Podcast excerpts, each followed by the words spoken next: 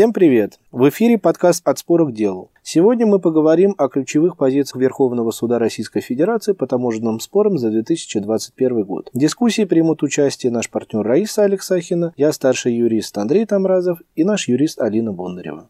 Доброе утро, добрый день, уважаемые коллеги. Мы очень рады приветствовать вас на нашем традиционном вебинаре, посвященном правовому анализу правоприменительной практики в области таможенного регулирования. Статистика таможенных проверок, вообще таможенного контроля имеется уже у нас в наличии, правда, за 9 месяцев, но она впечатляет. Только за 9 месяцев было проведено практически 1500 проверок таможенных, при этом более 6000 иных мероприятий таможенного контроля. И вот в этой связи впечатляют суммы, порядка около 19 миллиардов, да, Андрей? Таможенные органы констатируют, что в результате этих мероприятий поступило в бюджет. При этом взыскано 10,5 миллиардов. Возбуждено дел уголовных 185, это большой показатель. И в отношении возбуждения административных дел, вы видите, это порядка 4,5, чуть больше 4,5 тысяч дел. Идет плотное взаимодействие, не только обмен информацией, использование совместных баз, но и проведение совместных контрольных мероприятий. Статистика свидетельствует, что только за 9 месяцев было проведено порядка около 500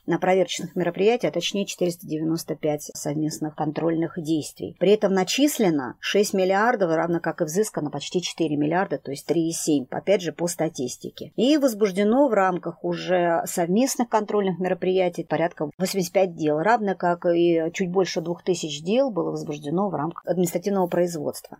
Давайте непосредственно поговорим про таможенные дела, которые задают серьезный вектор. Одно из таких дел у нас с вами приведено на экране. Собственно, в данном случае декларант применил первый метод и заявил вычет транспортных расходов. Таможенный орган, собственно, он с этим не согласился. Он посчитал, что тот расчет расходов, который привел таможенный представитель, он является произвольным, неопределенным, документально не подтвержден и не позволяет установить точную сумму, которая должна быть сформирована. Суды при этом поддержали в данном вопросе таможенный орган, согласились с тем, что, по их мнению, документы не содержали детальный сплит, раздельные сведения о стоимости этих транспортных расходов, в связи с чем невозможно определить их конкретную сумму, которая подлежит вычету.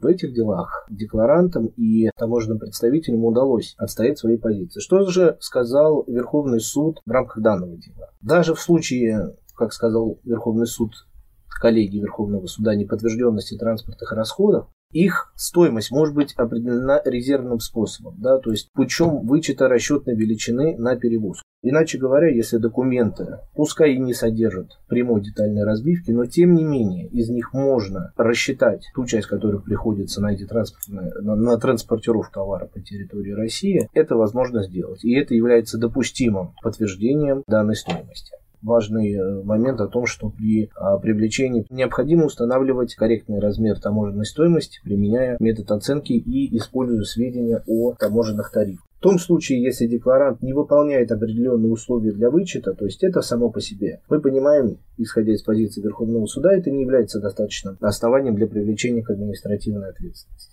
Ко второму делу, тоже немаловажному, который был рассмотрен Верховным судом на эту же тему, в общем-то, ситуация была схожей. В данном случае стоимость перевозки, она была включена в контрактную стоимость товара. Аналогичным образом таможенный орган оспорил вычет данных расходов. Суды также отметили, что поскольку стоимость поставки, да, по условиям договора была включена в контрактную стоимость, заключение договора перевозки не входило в обязанность покупателя. Что же сказал Верховный суд на этот вопрос? Обязанность представления документов, которые подтверждают таможенную стоимость, может быть возложена на декларантов только в отношении тех документов, которые реально представлены. Ну, то есть, иначе говоря, если таможня хочет увидеть какие-то документы в определенном виде, с определенными цифрами, в определенном сплите, это не значит, что декларант обязан их давать. Ну и также, да, второй момент, что если действительно у декларанта имелись объективные препятствия к представлению документов, это само по себе не может являться основанием для перерасчета таможенной стоимости товара. Кстати, важно отметить, что вот другие дела, которые приведены на слайде, они тоже у нас положительные. Тоже тут приведены дела, в том числе 2020 года, которые были рассмотрены Верховным судом, другие дела. С точки зрения практических рекомендаций, что мы можем рекомендовать нашим клиентам по данному вопросу? Ну, это, безусловно, если все-таки принимается управленческое решение вычитать транспортные расходы из таможенной стоимости, обязательно готовиться с точки зрения документальной подтвержденности к составу этих расходов, к конкретным цифрам, конкретной разбивке, по возможности, опять же, исходя из реалий бизнеса, из взаимоотношений с экспедитором, поставщиком, да, с продавцом. А следующее дело, про которое мы хотели рассказать, касается поручительства в таможенных правоотношениях. Компания заключила с ФТС России договор поручительства, который вступил в силу в 2016 году и действовал в 2017-2018, затем был расторгнут. И в 2019 году, уже после расторжения договора,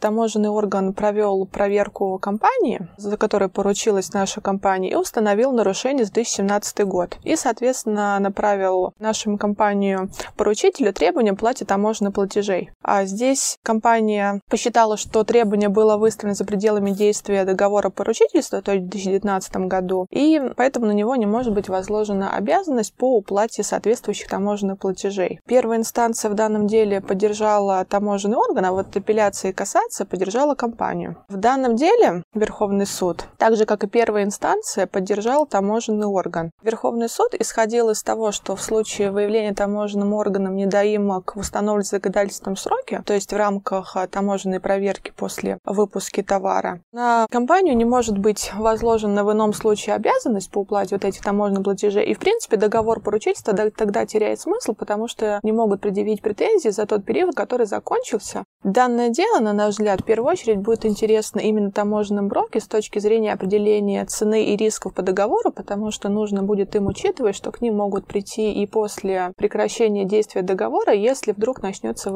таможенная проверка. Да, также одной из самых интересных нашей подборки дел, на мой взгляд, является дело РКЦ «Прогресс», которое очень тесно перекликается с небезызвестными нормами статьи 54.1 о злоупотреблении, в том числе с использованием контрагентов. А здесь наше предприятие приобрело у своего российского контрагента оборудование, которое было ввезено им не в качестве единого оборудования при таможенном декларировании, а в качестве составных частей. Таможенный орган, когда проводил проверку, он сначала пошел к таможенному декларанту, с которого, однако, денежные средства не получилось изыскать, потому что оно обанкротилось после предъявления ему претензии. И затем пошел уже непосредственно к контрагенту, который это оборудование возил и поставлял обществу, но с него тоже не получилось изыскать, потому что он тоже обанкротился. И после всего этого уже таможенный орган пошел к нашему предприятию и наложил взыскание на вот это поставленное оборудование. Сейчас будет прям большое дежавю с делами по 54.1. Установил, что не были раскрыты деловые причины работы с этим поставщиком, в том числе и потому, что компания не раскрыла причины, почему она сама не везла это оборудование в рамках внешнеторгового контракта, а обратилась к такому посреднику. И сделал ключевой вывод, на самом деле, о том, что компания, как добросовестный участник делового оборота, могла сама проверить правильность оформления таможенной декларации, чтобы к ней не предъявлялись претензии. И здесь еще, почему это дело наиболее взгляд интересно, что оно может оказать влияние на многие компании, которые приобретают у своих контрагентов импортные товары, в том числе, чтобы самим не декларировать их. Поскольку в случае признания таких контрагентов техническими, у них могут возникнуть не только налоговые риски с точки зрения отказа в вычете НДС и налога на прибыль, но еще и таможенные претензии. У нас интересные несколько дел. Первое дело интересное у нас от 30 ноября прошлого года определение Верховного суда. Дело направлено было на новое рассмотрение, и, в принципе, судом первой инстанции уже на 2 марта было назначено слушание. По внешнеторговому контракту компания ввезла товары, которые были задекларированы, были уплачены соответствующие таможенные пошлины, налог на добавленную стоимость, но ввозили-то изделия, слуховые аппараты. Но на момент ввоза и оформления у компании не было возможности предоставить, то есть они не предоставили документы из Минпромторга, который подтверждает этот целевой характер, и поэтому уплатили налог на добавленную стоимость в максимальном размере. Но после выпуска товаров в свободное обращение обратились в Минпромторг, получили соответствующие документы и, как это предусматривает Таможенный кодекс Таможенного союза, обратились с заявлением о возврате излишне уплаченного налога на добавленную стоимость. Таможенный орган отменил и в качестве одного из оснований указал показал, что данный документ был предоставлен уже после выпуска товаров, свободное обращение, поэтому тем самым компания утратила право на возврат налога на добавленную стоимость. Таможенный орган не просто отказал в применении пониженной ставки, но и, соответственно, отказал в внесении изменений в декларацию. В данном случае плательщик не согласился, обратился в суд, все три инстанции поддержали таможенный орган. Не согласился с таким подходом, в данном случае плательщик, и обратился в Верховный суд. И вот Верховный суд поддержал. Что он указал? Он указал, что таможенное законодательство, которое регулирует право на применение пониженной ставки и, как следствие, право на возврат, не ограничивает возможность получения этой льготы уже после выпуска товаров. Это первое. И второе, также Верховный суд указал, что законодательство не увязывает возможность применения льготы после выпуска товаров с на так называемых причин, оправдывающих более позднее получение документов. То есть, тем самым указывая на то, что получили соответствующие документы, да, есть такая процедура, в рамках которых можно вернуться к рассмотрению этого вопроса. Будьте любезны, давайте не будем ограничивать в правах, и поскольку законодательная процедура такая предусмотрена, таможенный орган не вправе был идти по формальному пути. Очень хорошее следующее дело, которое отрицательное, но оно интересно именно тем, что как раз там плательщик не воспользовался правом на раскрытие всех своих аргументов, всей своей позиции, а пошел по формальному пути. В чем суть спора? Таможенный орган провел камеральную проверку уже после выпуска товаров в свободное обращение.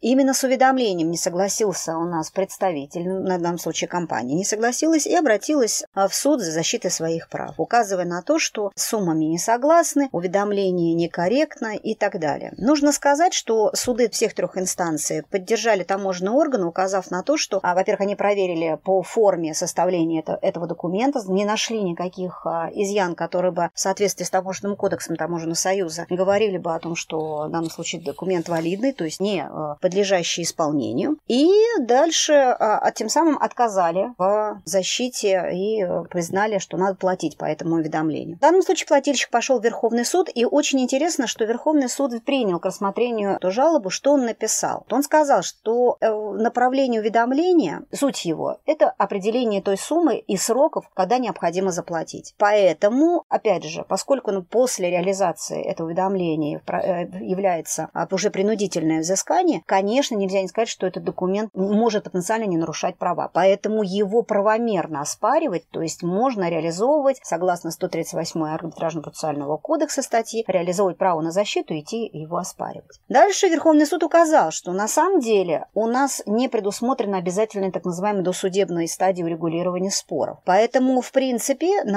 плательщики, опять же, которые оспаривают уведомление вправе, при оспаривании использовать любые аргументы, которые, по их мнению, свидетельствует о незаконности. И они могут оспаривать равно как и решение, и равно как и уведомление. Ни в одном, опять же, как следует из определения Верховного суда, ни в одном из процессуальных документов сам плательщик не оспаривал суть доначисления. А коль скоро он не оспаривает сутевой характер доначислений, и в данном случае признавать уведомление незаконным, нет никаких правовых оснований. То есть, что хочется подчеркнуть? Во-первых, два вывода, на наш взгляд. Первое. Уведомление как самостоятельный нормативный акт подлежит рассмотрению, если мы считаем, что он нарушает наши права. Если при этом мы можем совершенно спокойно оспаривать уведомление, не оспаривая решение, по которому было доначислено. Но надо понимать, что если мы идем оспаривать уведомление без его сутевой аргументации, то успехов только по формальным основаниям его, как мы называем, опрокидывания, то есть признание его незаконным, близится к нулю. И об этом как раз сказал Верховный суд. Очень, опять же, интересное, на наш взгляд, дело, где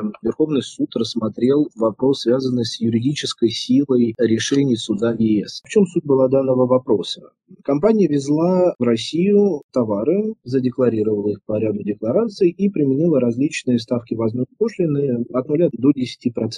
Таможенный орган посчитал, что эти товары являются компонентами единого очистного механизированного шахтного комплекса и принял решение о классификации товаров в единые субпозиции машины очистные узковахтные.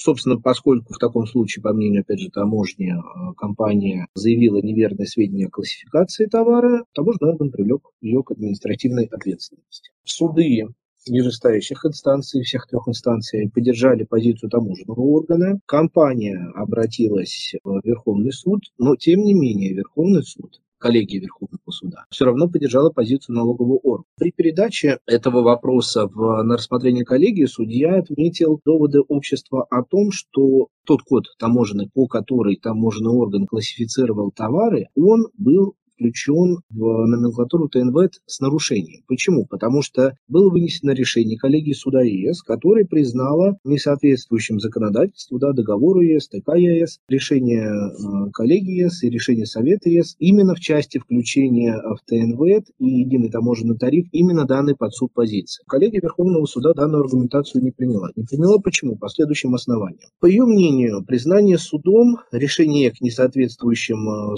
законодательству не влечет автоматическое их изменение или утрату силы. То есть, по сути, вот это признание, оно не отменяет норму автоматически. Во-вторых, судебные акты Суда ЕС не применяются ретроспективно. Ну и плюс в данном решении также не было положения о том, что иные акты, принятые в расхождении с данной позиции, могут быть пересмотрены. На что обратил Верховный суд внимание, это что с 2022 года вступила новая редакция ТНВЭД ЕС именно со спорной субпозицией. Что действительно хорошо, это то, что сейчас вот эта позиция Верховного суда вносит ясность относительно того, как мы все-таки можем понимать, применять во времени юридическую силу решений, которые принимаются ЕС. Следующее дело тоже касается административной ответственности и тоже касается вопроса предоставления подтверждающих документов, про которые рассказывала моя коллега. А здесь касается дела предоставления декларации о соответствии. Наверное, немножко подробнее о фабуле дела. Здесь у нас общество возило пищевую продукцию и при декларировании представляло своему таможенному представителю декларацию о соответствии, которая позднее была признана недействительной. Тоже привлек таможенный орган декларанта к ответственности. И суды поддержали, что данная декларация недействительна, а, соответственно, у нас общество нарушило и было привлечено к административной ответственности. Однако при декларировании и подаче другой таможенной декларации, декларировании другой партии товара, таможенный орган вновь привлек общество к административной ответственности за представление той же самой недействительной декларации соответствия. И здесь общество тоже не согласилось с привлечением к административной ответственности, посчитало, что она повторная, и обратилось в суд. Суды нижестоящие, суд первой инстанции, суд апелляционной инстанции согласились с таможенным органом. А вот кассация поддержала позицию именно общества, в связи с чем таможенный орган обратился в Верховный суд, и Верховный суд принял его жалобу к рассмотрению. Верховный суд, в свою очередь, поддержал таможенный орган, указав притом на то, что при каждом таможенном декларировании и общество, и его таможенный декларант совершали отдельные действия.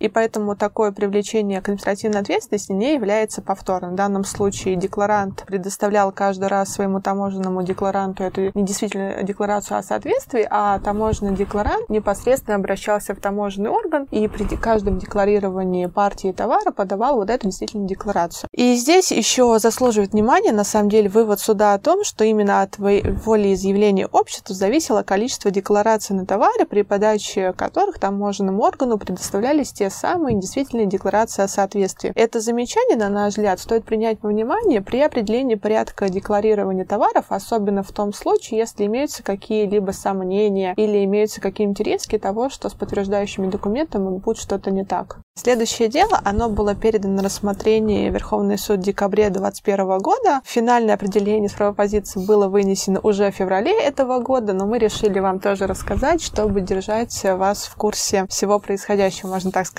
А здесь специфическая ситуация. Здесь предприятие, которое занимается обработкой металлов, если можно так грубо выразиться, оно везло товары и задекларировало их в качестве лома и отходов драгоценных металлов с содержанием платины, палладия и роди. И в целях соблюдения установленных ограничений представило в таможенный орган акт государственного контроля пробирной палаты России. Таможенный орган посмотрел на этот акт и провел собственную химическую экспертизу товаров, по результатам которой установил, что в ломе были иные металлы, которые не были указаны в акте государственного контроля и, соответственно, не были заявлены предприятием при декларировании товаров. Это рутений, серебро, иридий, золото. И привлекло наше предприятие к административной ответственности. И суды во всех трех инстанциях поддержали позицию, естественно, таможни. Здесь Верховный суд, он сделал очень хорошие выводы, которые можно использовать потом как при оценке рисков, так и при оказании своей позиции позиции и не такие, скажем так, негативные для налогоплательщика, как в предыдущем деле про РКЦ «Прогресс». Здесь он указал, что пробирная палата это является достаточно уважаемым госорганом, она является госорганом специальной компетенции, которая несет ответственность за свою деятельность, и у компании не было оснований сомневаться в содержании ее актов. То есть здесь Верховный суд все-таки дифференцирует просто обычного российского контрагента, такой, который выполняет посредническую функцию, и пробирную палату, которая занимается именно своей деятельностью, у которой есть все надлежащие специалисты, которая является именно тем органом, который может давать оценку и которому, самое главное, предприятие имеет все основания доверять. И также очень важный момент, что Верховный суд особо подчеркнул, что установлено законодательством, что только акт государственного контроля пробирной палаты может предоставляться в качестве подтверждающего документа. И у предприятия не было возможности предоставить какой-то другой подтверждающий документ. И в связи с этим вина общества, в принципе, отсутствует. И потому что он был полностью добросовестным, он не должен был проверять содержание акта государственного контроля, как-то его перепроверять, делать собственную экспертизу, и с точки зрения того, что он просто не мог что-то дать иное, чем вот этот спорный акт госконтроля. Да, Алина, мне кажется, это дело очень